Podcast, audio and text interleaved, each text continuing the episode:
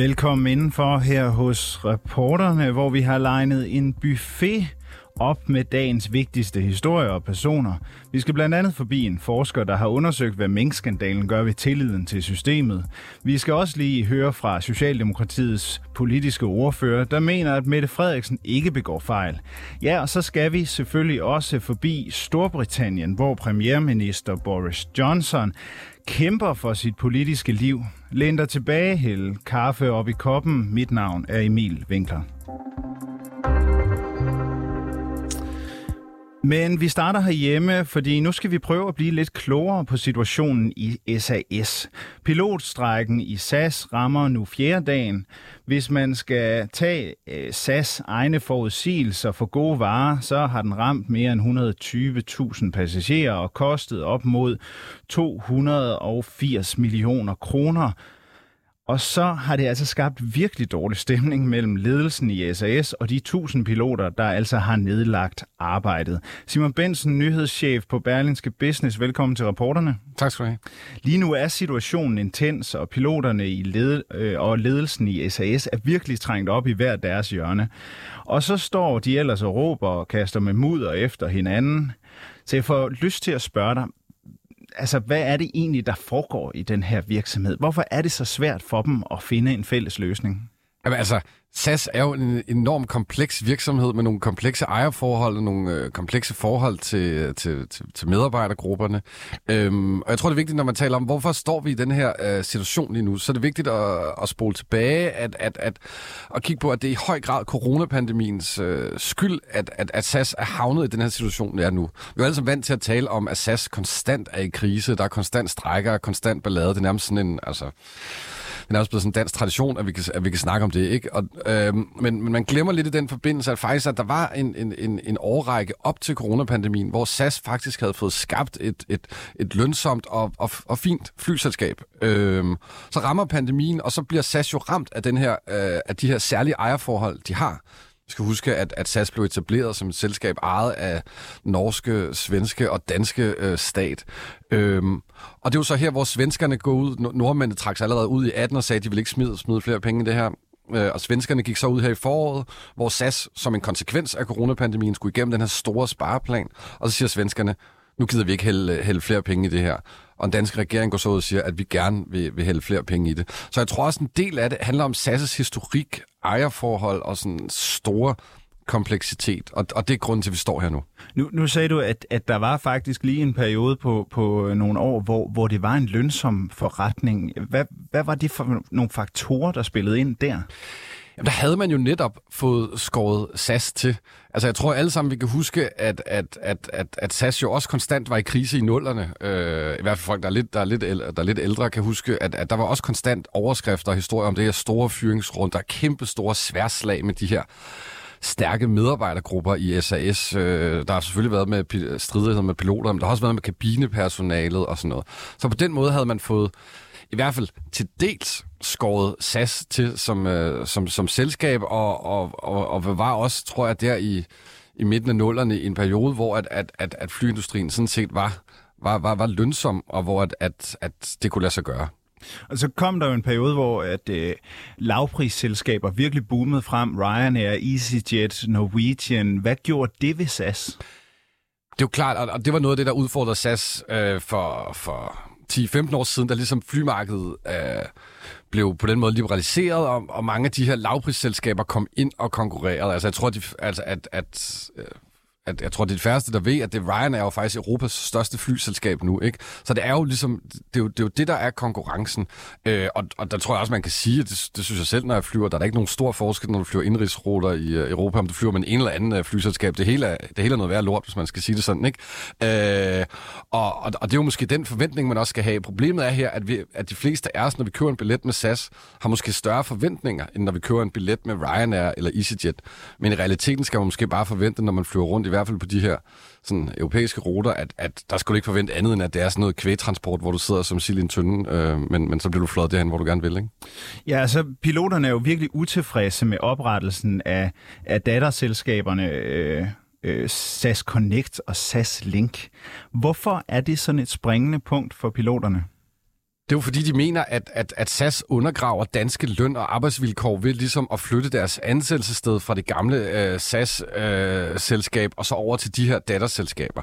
Øh, det er sådan en, en, en, en virkelig sparet og, og bitter strid, fordi der er en del piloter og andre ansatte, som er ansat i SAS Connect og på en dansk overenskomst. Så det er ikke sådan, at det er udfladet til sådan øh, filippinske øh, løn- og arbejdsvilkår eller sådan Nej, noget. fordi det er vel stadig sådan rimelig okay arbejdsvilkår, Ja. altså komparativt til måske andre selskaber. Det, det, ja, det, det er jo i hvert fald det, SAS-ledelsen siger. Altså, og det er jo her, hvor at, at, at, at, at som, som det måske er de fleste ligesom bekendt, så foregår der ligesom en, en, en fuldstændig vanvittig øh, spindkrig lige for tiden, hvor at, at, at, at Dansk Metal, som organiserer øh, piloterne, som er, er i strække lige nu, og SAS, de skændes i offentligheden øh, på, på sådan et hidtil uset niveau. Ikke? Øh, og det er klart, fordi at, og, og i den forbindelse, øh, at, er, der ikke rigtig nogen fælles grundlag om, og heller ikke, når vi, når vi spørger som medier, sådan, jamen hvad er så, hvad er, hvad er lønniveauet, og, og hvad, hvad er forskellen på det ene og det andet? Altså, de skændes om alt. Alle små øh, decimaler og kommaer er de uenige om, ikke? Øh, og, og, og det er klart, de har jo en stor interesse, SAS-ledelsen har en interesse i at sige, at det er, er nogle grådige, højtlønnede piloters skyld, at, at, at vi står i den her misære lige nu, og piloterne har selvfølgelig klart en interesse i at sige, øh, det er SAS-ledelsen, der forsøger at undergrave danske løn- og arbejdsvilkår og angriber den danske model og ved at udflage vores arbejdspladser til, til et nyt datterselskab og sådan noget. Og, og jeg tror ikke, jeg tror bare sådan set, at, at ingen af parterne har hinanden noget at, at, at høre her. Nej, og, og som om, at der ikke skulle være udfordringer nok i forvejen, så meldte de yngre piloter sig på banen i går. De er øh, kort sagt øh, trætte af at blive udskammet af Pilotforeningen og fagforeningen Dansk Metal. Øh, det er nemlig øh, de yngre piloter, der arbejder i de her datterselskaber. Har de yngre piloter noget at skulle have sagt i den her sag? Jamen, det er netop de yngre piloter, som, altså, det er groft sagt det her, ikke? men det er i høj grad sådan yngre piloter, som er, er organiseret i en anden fagforening, som hedder FPU, øh, som, som også er et medlem af FH, altså den store, så det er ikke, vi taler ikke om en gul fagforening eller noget. Det er en klassisk dansk fagforening, som så har indgået en overenskomst med SAS-datterselskabet SAS Connect, hvor de så arbejder. Der er nogle forskel på, på lønniveauerne og løntrinene og, og, og, og, og forskellige andre ting. Øh, og så er der sådan den store gamle gruppe af piloter i, øh, i SAS, som så er organiseret i det, der hedder Dansk Pilotforening og så i Dansk Metal. Og de her to fagforeninger, og det er så også en medvirkende årsag til det, som den nuværende strid, de, er, altså, de, de, de hader hinanden og, og, og ligger i sådan sådan en åben strid.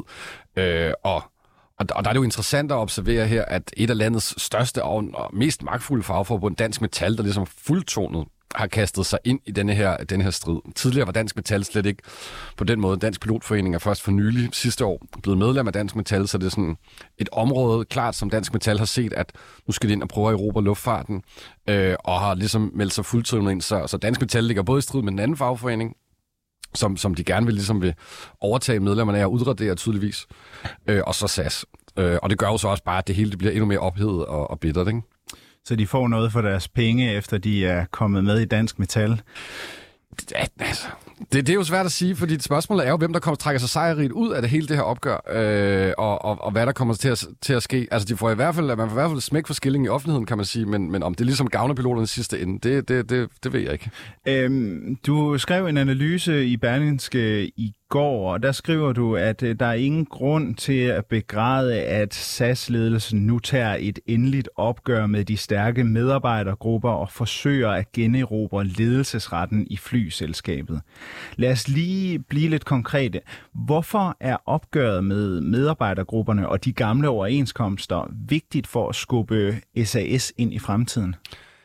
SAS er et, altså, sindssygt komplekst selskab med forskellige underselskaber, med forskellige personaleforeninger, med forskellige datterselskaber, med forskellige overenskomster. Og, og, og jeg tror, at, at, at det, der vil skal være nødvendigt for at skabe et, et, et levedygtigt SAS fremover, hvor vi også skal kunne sige, hvis, vi, hvis nu den danske stat vil ind og smide flere penge i, så skal man jo også kunne sige, det her, det tror vi på så, er du måske, så tror jeg, du er nødt til at skabe et mindre komplekst selskab med nogle mere uh, ensartet uh, løn- og arbejdsvilkår uh, for forskellige personalegrupper.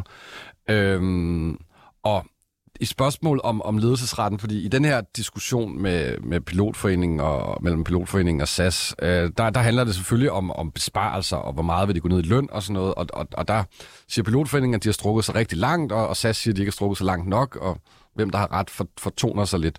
Men Øh, et afgørende spørgsmål er jo, hvor skal ansættelsesstedet for piloterne være? Og det er jo en del af ledelsesretten, øh, vil, vil jeg mene, som, som, som selskab, at man, det er ledelsen, der ligesom bestemmer, hvor du er ansat henne. Ikke? Øh, og der strider piloterne meget imod, og det har jo historisk at, at blive overført til det her øh, SAS Connect øh, blandt andet, ikke? men også SAS Link. Ikke?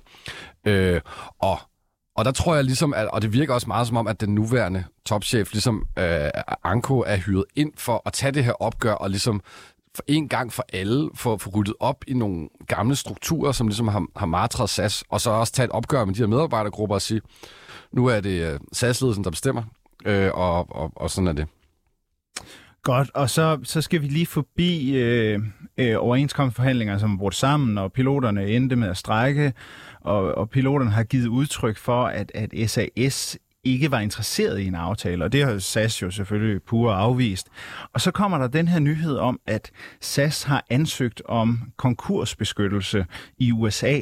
Det er det, er det man kalder Chapter 11-sag. Hvad er ideen med den her Chapter øh, 11-sag, og, og hvad siger timingen af den her søgning øh, dig? Jamen, det er jo en, en, en, en, en helt bestemt timing, men timingen er jo også, at, at du ligesom, at, at det hele falder sammen. Du skal ud og hente nye penge øh, ind, og du skal gennemføre den her store spareplan. Og så er det jo helt tydeligt nu, at, at SAS i lang tid har, har gået efter at lave sådan en Chapter 11, som det hedder. Sådan en særlig amerikansk konkursproces, hvor man kan rekonstruere selskabet. SAS-ledelsen siger så, at det har ikke noget med forhandlingerne med piloterne at gøre. Det er alene et spørgsmål om at få genforhandlet nogle kontrakt-leasing-aftaler på fly og, og, og, og så videre.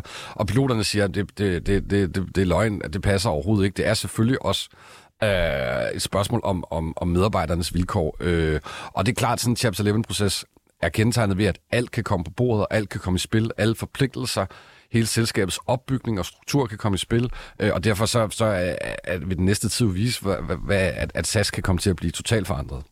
Ja, vi må se, hvor det ender henne. Simon Bensen, nyhedschef på Berlingske Business, velkommen til, eller tak fordi du var med i reporterne, og øh, vi følger selvfølgelig med i sagen. Tak fordi du måtte komme.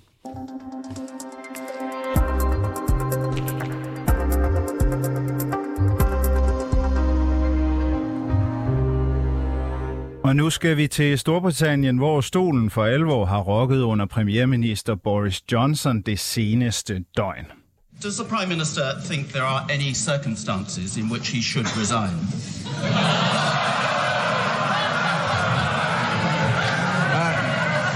I think, I, Mr. Speaker, I, clearly, if there, uh, if there were circumstances in which I felt it was uh, impossible for the government to go on and discharge uh, the mandate uh, that we've been given, uh, or if I felt, for instance, that we were being frustrated in our desire to support the Ukrainian people, uh, or, or, over some major point, then I would. But, but frankly, Mr. Speaker, the job of a prime minister in difficult circumstances when he's been handed a colossal mandate is to keep going, and that's what I'm going to do.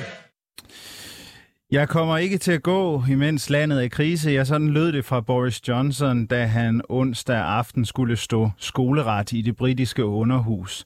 Og da han om aftenen fik besøg af flere kritiske ministre i Downing Street nummer 10, så gentog han budskabet. Han har altså ikke tænkt sig at gå af som premierminister. Det er til trods for, at flere end 40 medlemmer har forladt partiet de seneste to dage, og blandt andet flere af Johnsons egne ministre, som ikke længere har tillid til ham. Mette Dalgaard, 24-7's korrespondent i Storbritannien. Godmorgen. Ja, godmorgen. Her torsdag morgen er Boris Johnson stadig premierminister i Storbritannien. Bliver han ved med at være det? Nej, det er meget usandsynligt, vil jeg sige.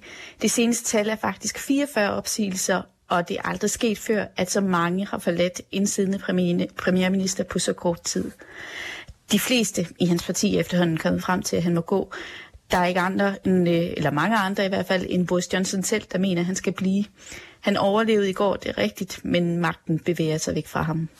Ja, onsdag aften var flere minister forbi eh, Johnsons eh, officielle bolig på, på Downing Street. Mange af dem kom jo for at opfordre ham til at træde af. Hvordan kan det være, at han selv mener, at han sagtens kan fortsætte? Jamen, vi er ikke inde i hans hoved, men han har jo sagt det, det, som I også sagde i klippet, eller I også øh, afspillede i klippet, at der er så mange vigtige ting at tage fat på. Der er en økonomi, der skal rettes op på, og krigen i Ukraine kræver, at, at han også fortsætter. Øh, og så siger han det her med, at han har fået et kolossalt mandat. Det skal man så huske, at det er tre år siden, han fik det her mandat, og der kræver, at han fortsætter. Han løber ikke nogen steder, siger han, øh, og, og dem, øh, der kender ham, øh, siger også, at han er typen, der skal trækkes ud. Og det er så det, vi, vi ser nu, og det ser jo ikke specielt kønt ud. Nej, og, og hvad er det egentlig? Altså Johnson, han har flere skandaler bag sig øh, fra sin tid som premierminister, så hvorfor er det, det sker? Altså alt det her lige nu? Jamen, bagtæppet er først og fremmest det, vi kender som Partygate, de her, øh, de her øh, drukfester, øh, mens øh, øh, covid-pandemien ligesom øh, rav, øh, rasede, og, og, og Storbritannien i øvrigt var nedlukket. Men denne uges møgssag, det som blev dråben, den handler om en fyr, der hedder Chris Pincher, en øh, konservativ øh, gruppenæstformand. Han øh, drak sig øh, fuld og ragede så på to mænd til en fest i London. Det behøvede ikke at blive Øh, øh, Boris Johnsons problem, men det blev det, fordi det kom frem, at øh, Boris Johnson var blevet advaret mod Chris, Pinch, øh, Chris øh, Pinchers upassende adfærd, men selvom han var blevet advaret, så forfremmede han sig, øh, ham så til gruppenes formand. Og, og dertil så skal man så ligge, at uh, Boris Johnson han har forsøgt at lægge sådan et røgstør ud over, om han blev advaret og ikke blev advaret. Og til sidst så måtte han så sige, åh, jamen det havde jeg faktisk glemt, at jeg var blevet. Så, øh, så det er sådan en klassisk øh, eksempel på uh, the cover-up. Ja, lige præcis. Øhm, og lad os så lige se nærmere på den modstand, der er imod Johnson, og som jo virkelig er kommet til udtryk det seneste døgn. Vi skal lige høre et klip fra onsdagens spørgetime i Underhuset, hvor lederen for det skotske selvstændighedsparti SNP tager ordet. Today, we should be talking about the Tory cost of living crisis, soaring inflation and the growing costs of Brexit. But instead, it's always, it's always about him. How many more ministers need to quit before he finally picks up his pen and writes his own resignation letter? Perhaps that's what he's doing now. Det er jo en fantastisk dialekt. Øh, hvor stor er modstanden lige nu imod Boris Johnson? Jamen, utilfredsheden blandt dem, der har sagt op, det er jo til at føle på. De har skrevet de her lammende afskedsbreve om hans manglende moral, og hvordan hans uærlighed er en skændsel for det konservative parti. Så der er alle dem, der ikke har sagt op, men som har været inde og bede ham om at gå selv. Vi ved ikke, hvad de har sagt, men øh, de er i hvert fald ikke på hans hold sådan i, i, i, i, på, i langløb. Og, og, og så ser man, øh, eller hvis man så ser på de her meningsmålinger, der lige nu øh, er øh, omkring øh, de seneste, hvor man prøver at tage temperaturen på de seneste udviklinger, der kan man jo så se, at vælgerne, de konservative vælgere, øh, også øh, fravælger ham nu. Øh, det, det er mellem 55 og 60 procent siger, at øh, han skal gå af. Så modstanden er stor, og den har aldrig været større. Nej, og når han siger, at han har et, et folkeligt mandat, så er det vel fordi, han ikke læser meningsmålinger? Måske er det fordi, at han går tilbage til det seneste valg og siger, at han har et kolossalt øh, folkeligt øh, øh, mandat. Altså man kan jo sige, at oppositionskritik er jo, er jo oplagt, men er, er det i virkeligheden hans eget parti, det konservative parti, der lige nu slår de største revner? Uden tvivl. Øh, det var også det, vi så i underhuset i går. Ja, Labour pustede sig op, som de skal, men det føles som om, at de hårdeste stød, de kom fra hans egne partikolleger. Blandt andet øh, fra Sadi Javid, der, den tidligere sundhedsminister, der faktisk startede den her lavine af opsigelser. Han opfordrede sine partikolleger til at se sig selv i spejlet og spørge, om de virkelig ville være med mere. Øhm, og så var det det, I også spillede, altså en af de her andre fremtidende konservative, der spurgte, jamen er der overhovedet nogen omstændigheder, hvor premierministeren mener, at han bør træde af? Og det er jo sagt med et tyk, altså den tør øvni under sig. Ja, det, det lader jo ikke til, at Boris Johnson selv vil gå af. Så hvem er det, der kommer til at afgøre Boris Johnsons fremtid i de øh, næste par dage her? Jamen, altså, der er ligesom tre mulige scenarier. Han kan vælge selv at gå, det han sagt, han ikke vil. Han kan udskrive et valg, det tror jeg ikke er så sandsynligt. Og så kan han så blive presset ud af sine egne. Det sidste kræver, sådan en særlig komité beslutter, at man kan gennemføre en ny mistillidsafstemning mod Boris Johnson. Han overlevede en for en måned siden, akkurat med skinnet på næsen, og så var han egentlig fredet i et år. Men den her komité kan godt lave reglerne om, og det er det kræfter i partiet arbejder for, og det kan altså ske allerede i begyndelsen af næste uge. Vi ser jo øh, her i herhjemme i dansk politik, at hvis der opstår noget mistillid i Folketinget, så øh, kan den siddende øh, leder, den siddende statsminister godt finde på at true med et valg og sige, jamen altså, I risikerer jo, at magten skifter, men det er jo så jeres ansvar. Er det også et argument, som Boris Johnson han kan bruge? Øh, det er et svært argument for ham at bruge, kan man sige, fordi øh, de vil jo også omvendt kunne sige, ja, men de kigger på meningsmålingerne, det er i hvert fald ikke dig, øh, der får os igennem øh, til, et, øh, øh, til en ny sejr. Og hvad vil hans kritikere i det konservative parti og de folk, som nu er smuttet fra ministerposterne, gøre for at vælte ham af posten? Jamen, de kan sørge for, at det her kupforsøg, der nu kører for fuld udblæsning, det fortsætter. Han er dead man walking i det konservative parti, og, og det er efterhånden ikke særlig karrierefremmende at være en del af hans regering, hvis man ønsker, at man fortsat skal, skal kunne spille en rolle i det konservative parti. Den stemning vil nok blive forstærket de næste dage, og det kan også godt vise sig for ham at blive svært at få øh, konservative partikulære til at udfylde de huller, der lige nu er i hans regering. Vi skal huske på, at der er 44 øh, både sådan højt placeret og mindre højt placeret øh, øh, i regeringen, der har sagt op. Og han skal simpelthen ud og finde et helt nyt hold, og det, det bliver ekstremt svært. Mette Dalgaard, 24-7's korrespondent i Storbritannien. Tak fordi du var med os. Ja, selvfølgelig. Øh, ifølge en meningsmåling, der tirsdag blev offentliggjort af meningsmålingsinstituttet YouGov, så mener 69 procent af de britiske vælgere, at Boris Johnson han skal gå af.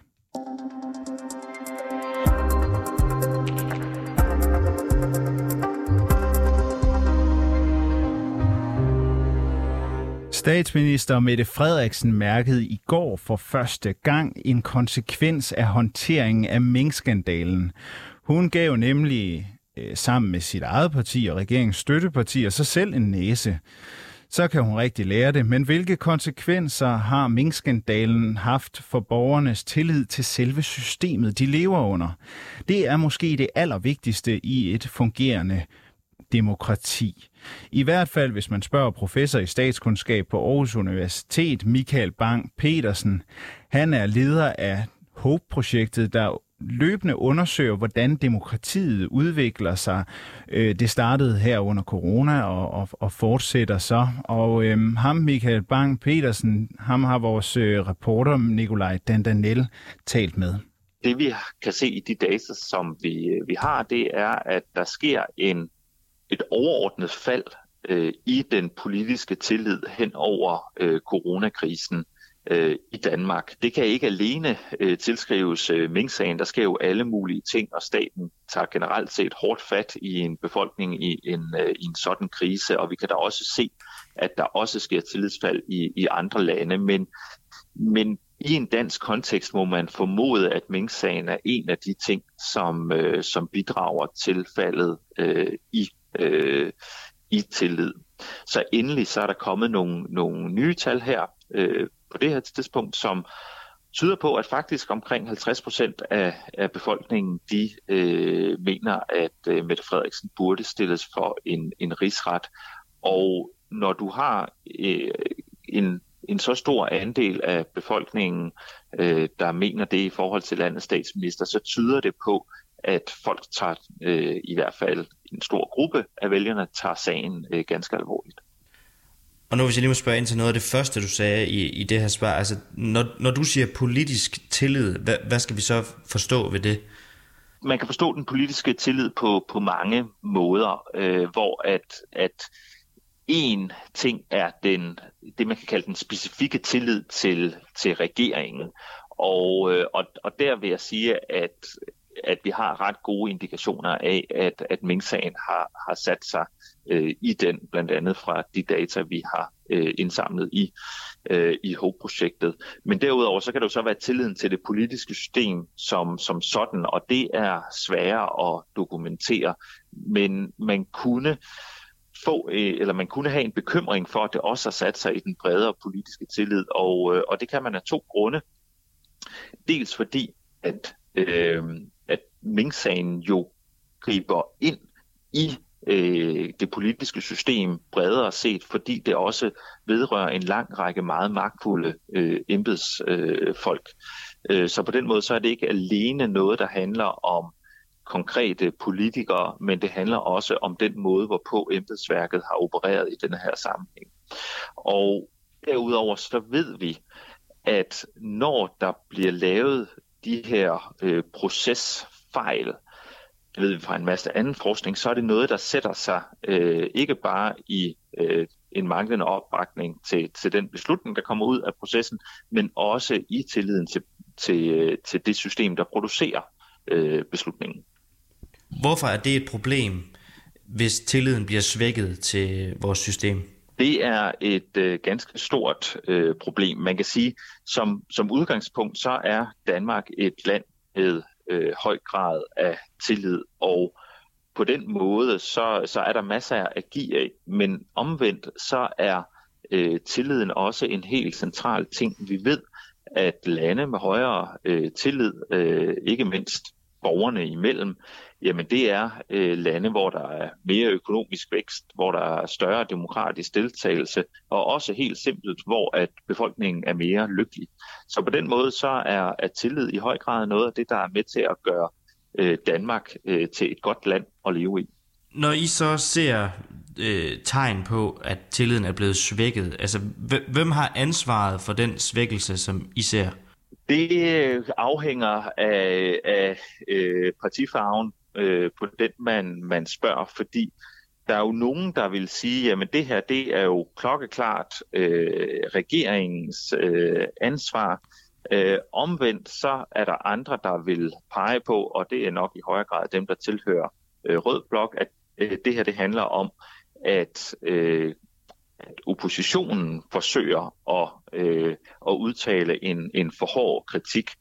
Øhm, og det er jo i bund og grund også det, der er det ulykkelige ved denne her øh, sag, set fra et øh, set fra et tillidsperspektiv, det er, at du kan sådan set reagere øh, med lavere tillid øh, til politikere, både igennem selve, øh, kan man sige, skandalen, den øh, manglende lovhjemmel, og ud fra en efterfølgende meget ophedet debat øh, om, omkring hele øh, sagen. Når du siger det her med, at selve processen også er, er vigtig for, for borgerne, så kommer jeg til at tænke på det her med, at øh, i Mink-kommissionen, som jo netop nu er udkommet, det er jo ikke nødvendigvis noget, I har data på endnu, men her står der jo blandt andet, at 10 ledende embedsmænd øh, er skyldige i grove tjenesteforseelser i en sådan grad, at der kan åbnes tjenestemandssager.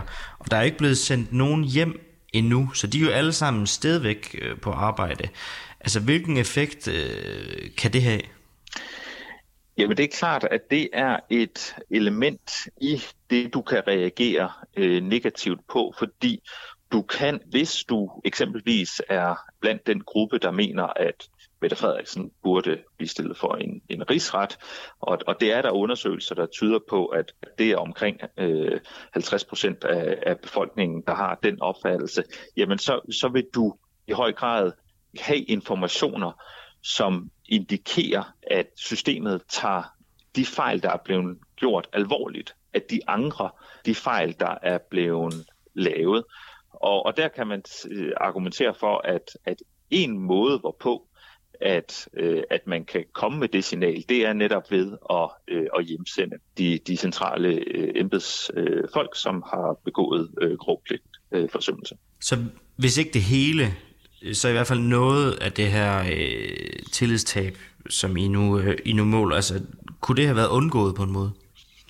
Øh, man kunne jo sige, at det kunne være undgået ved at, øh, at have sikret sig lovhjemmel i, øh, i første omgang. Det, det løb er jo, er jo kørt, og det er jo det, vi, vi vidner til efterspillet på, øh, på lige nu. Når der så er tabt tillid, øh, altså hvor, hvor svær en opgave er det egentlig at genoprette tillid i forhold til at svække den?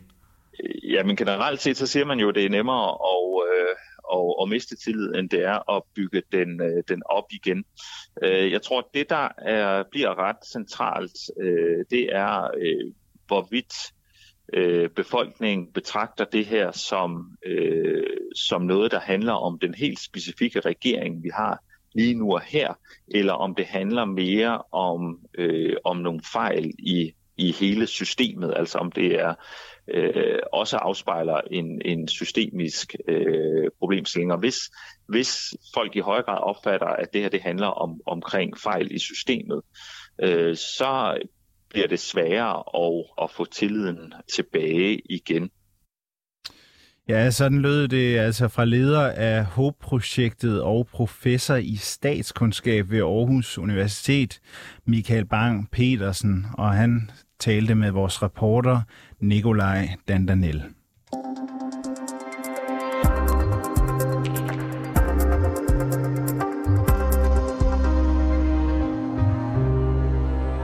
Forhenværende fødevareminister Mogens Jensen og statsminister Mette Frederiksen, de har fået en næse for deres rolle i Mink-sagen af et flertal i Folketinget.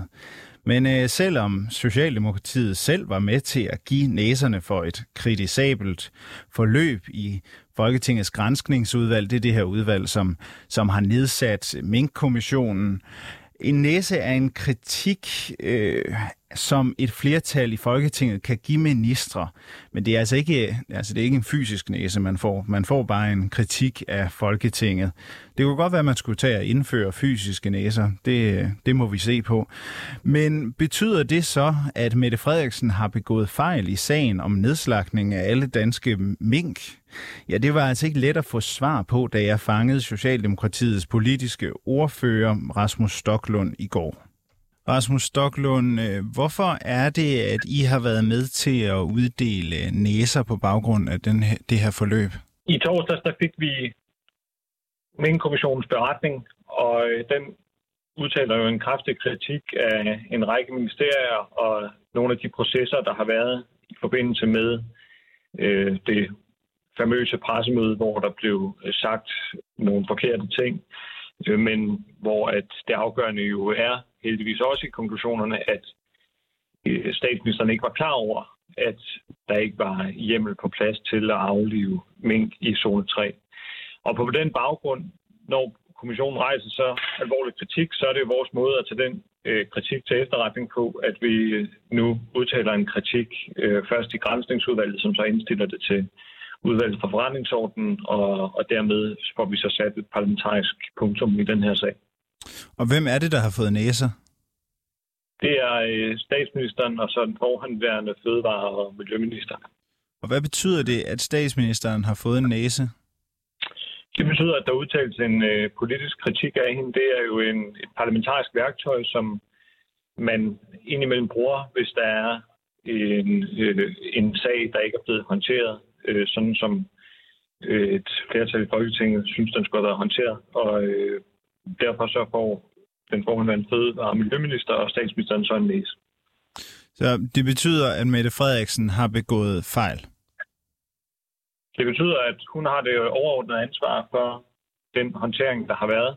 Og nu har vi fået en kommissionsberetning, der rejser en kritik af hendes øh, ministerium. Og, øh, og det er så den kritik, vi tager til efterretning ved at bakke op om en næse. Så, så, så det betyder, at hun har begået fejl i det her forløb?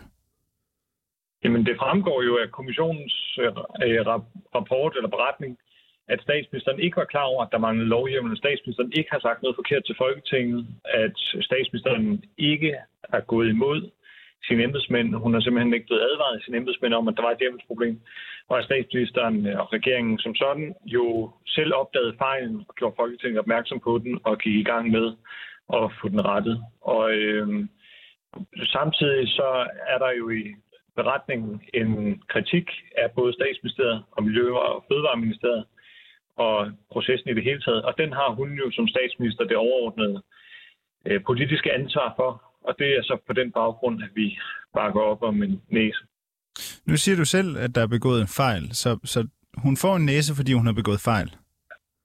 Jamen, der er begået fejl i den her proces. Det er jo det, kommissionen øh, også lægger til grund, og det er jo også det, en, en værd kan regne ud, fordi ellers så ville der jo have været øh, oplyst om, at der manglede lovhjemmel, men det havde bare statsministeren ikke blevet gjort opmærksom på, og havde derfor ikke nogen mulighed for at sige det, og det er jo heldigvis også det, kommissionen konkluderer. Og på den måde, der øh, kan man sige, øh, renser den her øh, beretning jo øh, statsministeren for de beskyldninger, der har været om øh, ja, alverdens ting. Men, men Rasmus, jeg, jeg, jeg kan bare ikke helt forstå det. Altså, bare lige for, skal, kan vi skære det lidt ud i pap? Altså, Mette Frederiksen får en næse, fordi hun har begået fejl i det her forløb. Jamen, jeg tror ikke rigtig, vi kommer det nærmere. Nu har jeg gentaget mig selv nogle gange på det her spørgsmål. Altså, hun får en næse, fordi hun er overordnet politisk ansvarlig for regeringen og selvfølgelig for statsministeriet. Og der rejses i den her beretning en kritik af statsministeriet. Det er hendes overordnede politiske ansvar øh, at lede, og, og hun er leder af statsministeriet.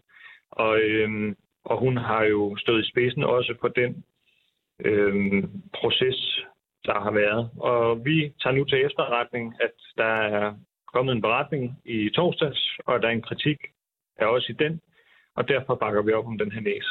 Så, så der har været fejl i det her forløb. Det er statsministerens ansvar, og derfor får hun en næse.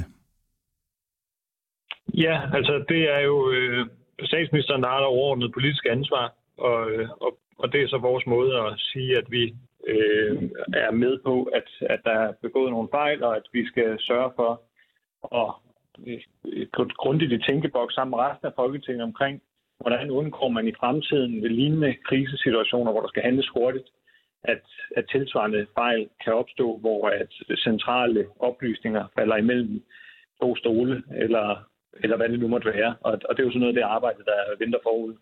Du siger, at statsministeren har det politiske ansvar. Har hun også det forvaltningsmæssige ansvar? Nej, det har hun ikke. Det er jo i, øh, i, i den her sag, ressortministeren, der har det, her, det jo, var jo øh, den daværende fødevare- og miljøminister, og han gik som bekendt af, øh, blandt andet på grund af, af, af de fejl, eller det var jo på grund af de fejl, der blev begået. Og, øh, og, og han har jo så på den måde taget øh, ansvaret for det, og det er jo sådan helt klassisk i Danmark, at vi har et ministerstyre, der betyder, at ministerne de er ansvarlige for deres ressortområder, og øh, det var på hans ressortområde, at der manglede lovhjemmel, og hvorfra der ikke blev gjort opmærksom på, at der manglede lovhjemmel. Og, øh, og det var jo øh, selvfølgelig en, en meget alvorlig fejl. Men, men statsministeriet får jo også kritik i det her forløb og i den her beretning. Altså, så der har jo også været noget forvaltningsmæssig kritik af statsministeriet. Er du enig i det?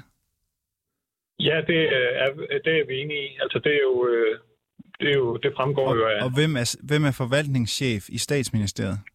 Jamen, det fremgår jo af kommissionens beretning, at der er en kritik af statsministeriet og de processer, der har været i omkring statsministeriet. Og, og det er, er vi jo enige i, at den kritik den fremgår jo meget tydeligt af konklusionerne i beretningen. Vi hæfter os så bare også ved, at den del af kritikken, der handler om det mest, eller den del af konklusionen, der handler om det mest centrale, altså om statsministeren har levet op til sin sandhedspligt, om statsministeren var bekendt med, at der var lovhjemmel osv., at den har hun øh, fuldstændig øh, levet op til. Og, og så tror jeg egentlig ikke, at jeg kommer det nærmere, for nu. Jeg synes, at jeg har svaret på det samme spørgsmål ret mange gange. ja, jamen, jeg, jeg føler ikke rigtigt, at jeg har fået svaret, men, øh, men, men lad os bare stoppe den her. Tusind tak, fordi du var med, øh, Rasmus Stocklund. Ha' en rigtig god sommer. Ja, tak lige måde. Tak. Hej. Hej. Sådan lød det altså fra Socialdemokratiets politiske ordfører Rasmus Stoklund, der meget nødigt vil svare på, om Mette Frederiksen har begået fejl. Det man lige skal huske, når man hører det her, det er, at Rasmus Stoklund helt rigtigt siger, at en statsminister eller en minister selvfølgelig er politisk chef i et ministerium, men det er også slået fast, at en minister er forvaltningschef og altså har et ansvar for den her forvaltning, der foregår i et ministerium. Og der har jo været mange politiske debatter og snak på Christiansborg efter den her minkberetning udkom i øh, var det sidste uge, forrige uge, øh, den 30. juni. Øh, flere har ment, at der skulle laves en uvildig advokatvurdering af selve den her beretning, så man kunne se, om der var grundlag for en rigsret. Det har støttepartierne altså afvist, at der skulle laves. Og senest var det de radikale, der meldte ud. Det gjorde de her i weekenden, hvor de netop meldte ud, at de ønsker ikke en advokatvurdering. De siger til gengæld, at de vil have, at ministeren skal, statsministeren skal udskrive et valg inden Folketingets åbning. Altså Altså, teknisk set vælter de hende, men de har ikke væltet hende endnu.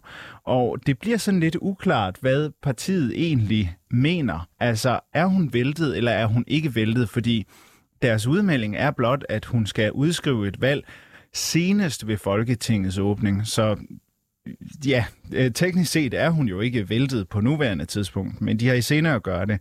Og det er altså den her slags udmeldinger, som gør øh, dansk politik så dejligt spændende og en gang imellem lidt rodet. Men det er jo derfor, vi journalister, vi forsøger at rulle sagerne op.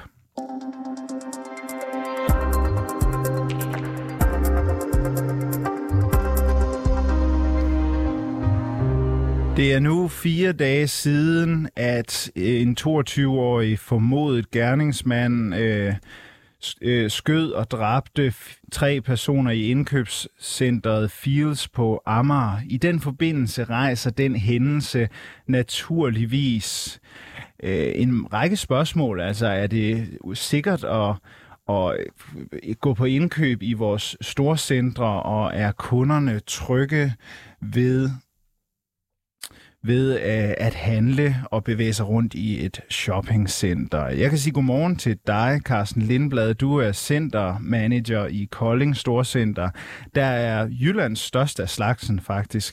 Lad mig lige øh, høre her og være konkret fra starten. Er det trygt at handle hos jer efter det, der skete i Fields i søndags?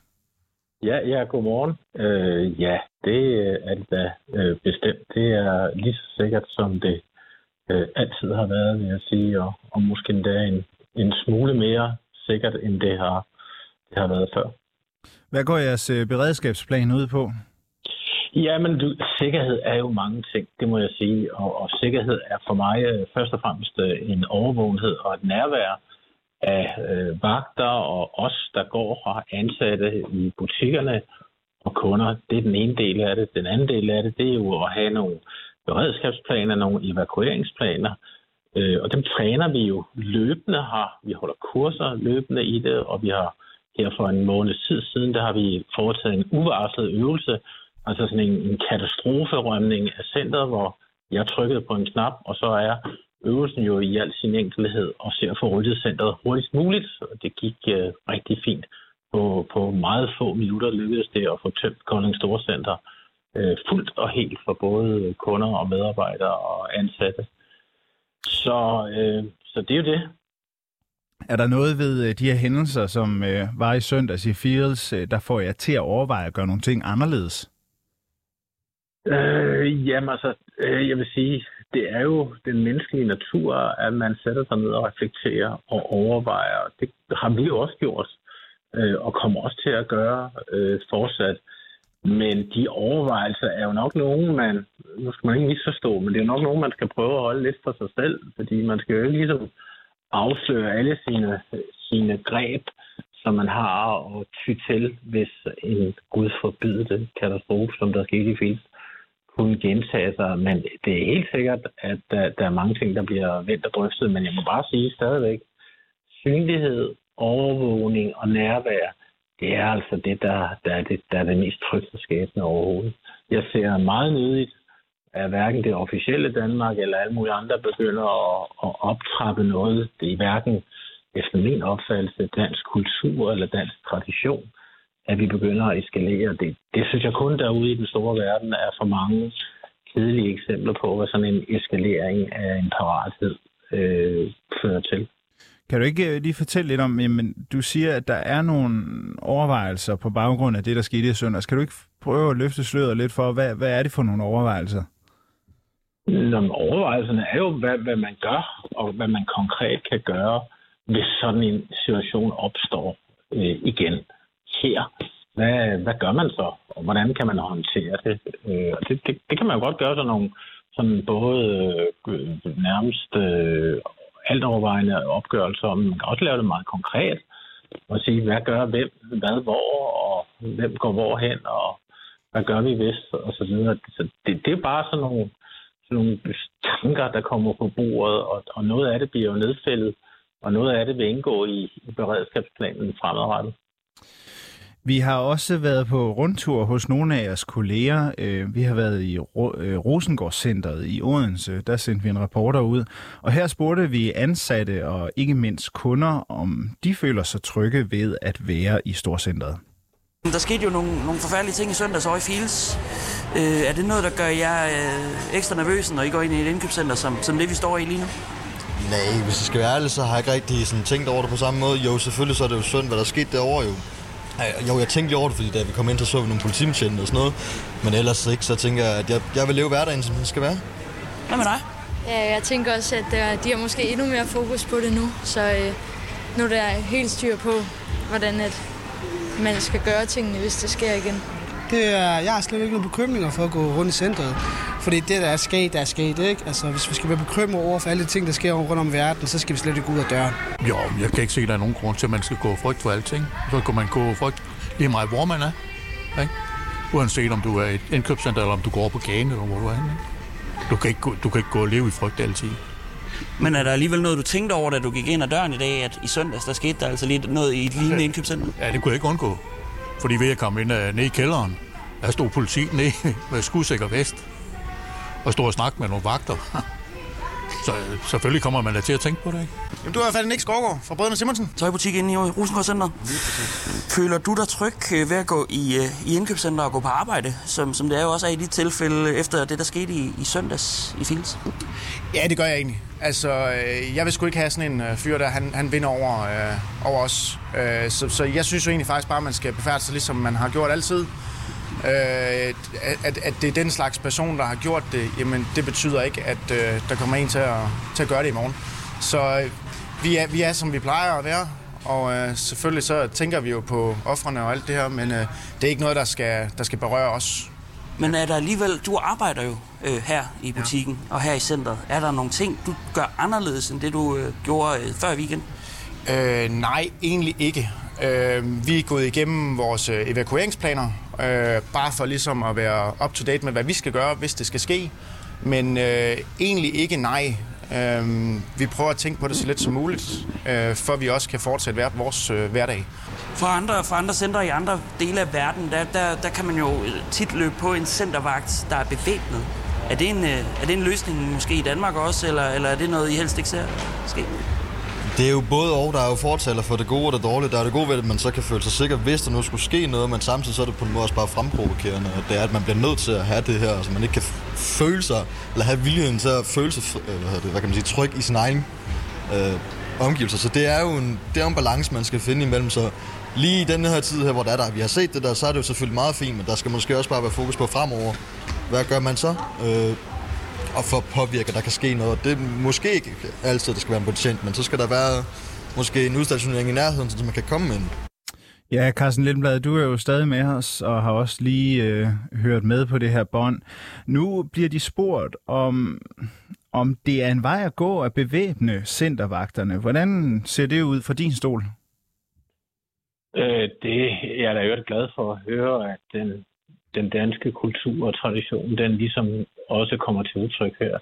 Jamen, øh, jeg har, jeg kan bare personligt sige, at jeg har arbejdet et par steder i udlandet, Tyskland og USA, hvor, øh, hvor vagter øh, fra tid til anden og sikkerhedsvagter, der øh, betra- eller befragter øh, værdigenstande til og fra et storcenter, at de er bevæbnet, og, og jeg skal da helt så sige, at, at øh, når der så sker noget, så, så er det nogle voldsomme episoder. Jeg tror simpelthen ikke på, at den her eskalering på nogen måde øh, medfører andet end en, en optrapning. Det, det, det ser jeg slet ikke. Så, så det er jeg rigtig glad for også, der i, i Rosengård er, er et, øh, en forståelse for. Så det, det er ikke den vej, vi skal. Slet ikke. Du har jo selv tidligere været ansat i et center, hvor en kunde åbnede ild, som det hedder. Hvordan oplevede du det dengang? Jamen, det er jo snart 14 år siden, så jeg var lige ved at sige, det tiden går jo, men det var en ret voldsom jo oplevelse, og derfor så kan jeg da om nogen øh, føle med, med øh, mine kolleger ude i, i Fielsen. Og, men det er også på en eller anden måde surrealistisk, ikke? fordi det er jo som taget ud af en eller anden film, og tingene går stærkt. Øh, men, men det, jeg som væsentligst kunne bidrage lidt med, det er, at man skal være meget opmærksom på jeg ved ikke, om det hedder senfølger, altså i psykologens verden, det der sker efterfølgende, der tror jeg og håber jeg, at øh, mine kolleger og kunder over i Fils er opmærksom på, at det er måske ikke lige den her uge. Øh, vi ser jo også, at tingene er normaliseret. Altså, vi ser jo ikke, at kunder øh, ikke vil komme i shoppingcenter og handle. Det, det kan jo klart se på, på besøgstallene, så kunderne falder hurtigt tilbage, men det kan jo være, der kan blive øh, en udfordring for dem, der trods alt har deltaget i det, altså været der. Og de øh, skal være opmærksom på, at der kan komme noget øh, i, i psyken om, om en eller to eller tre måneder. Øh, det husker jeg for, for det, jeg selv var ude for, at når tingene bundfælder sig og sætter sig i din ryggrad, jamen, så skal man være opmærksom på, at man måske skal søge rådgivning og søge hjælp. Ja, altså da du, da du så så det her, der skete i søndags, øh, blev dit minde om det, det du selv oplevede, sådan genoplevet? Ja, man får kvababelser. Jeg ved ikke, hvad, jeg ved ikke, hvad det rigtigt hedder. Jeg vil ikke sige, hvad, hvad det første, jeg gjorde, men det er i hvert fald et bestemt sted i huset, man først søger hen for at, at lige at få fatningen igen.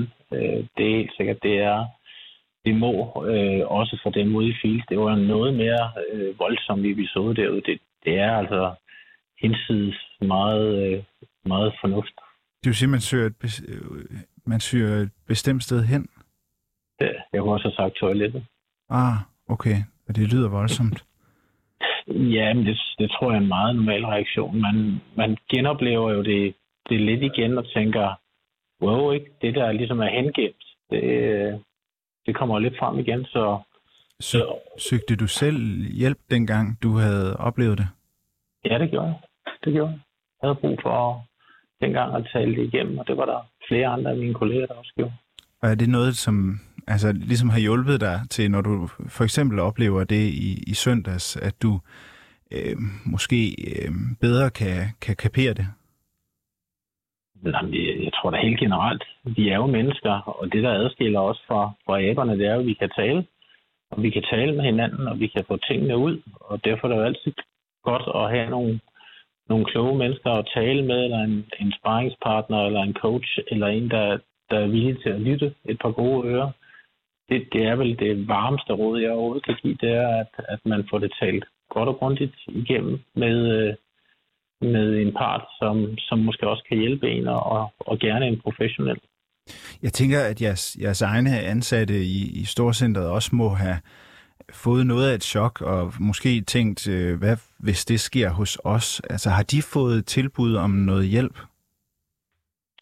Øh, ja, dengang fik de tilbud om Jamen, nu tænker jeg på baggrund af den hændelse, der var her i Fields i søndags. Altså, der, der tænker jeg måske, at der er nogle af de ansatte i Kolding øh, Storcenter, der, der måske har tænkt, gud, jamen, hvad, hvad hvis det her det sker hos os? Altså, har I, har I rækket ud til dem og tilbudt dem noget, noget, noget altså nogle samtaler?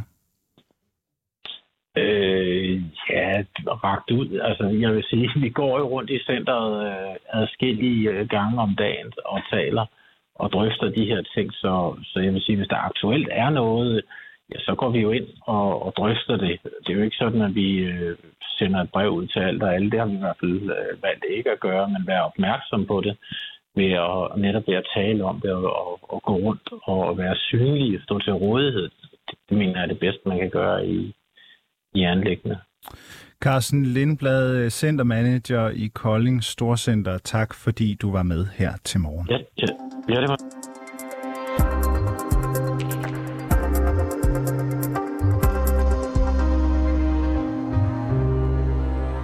Ja, og mens vi har sendt her til morgen, så er der endnu flere ministre, der er gået af over i Storbritannien, og vi er dermed øh, oppe på, at mere end 50 ministre har Minister og viceminister har forladt skuden de seneste to døgn, det skriver Ritzau.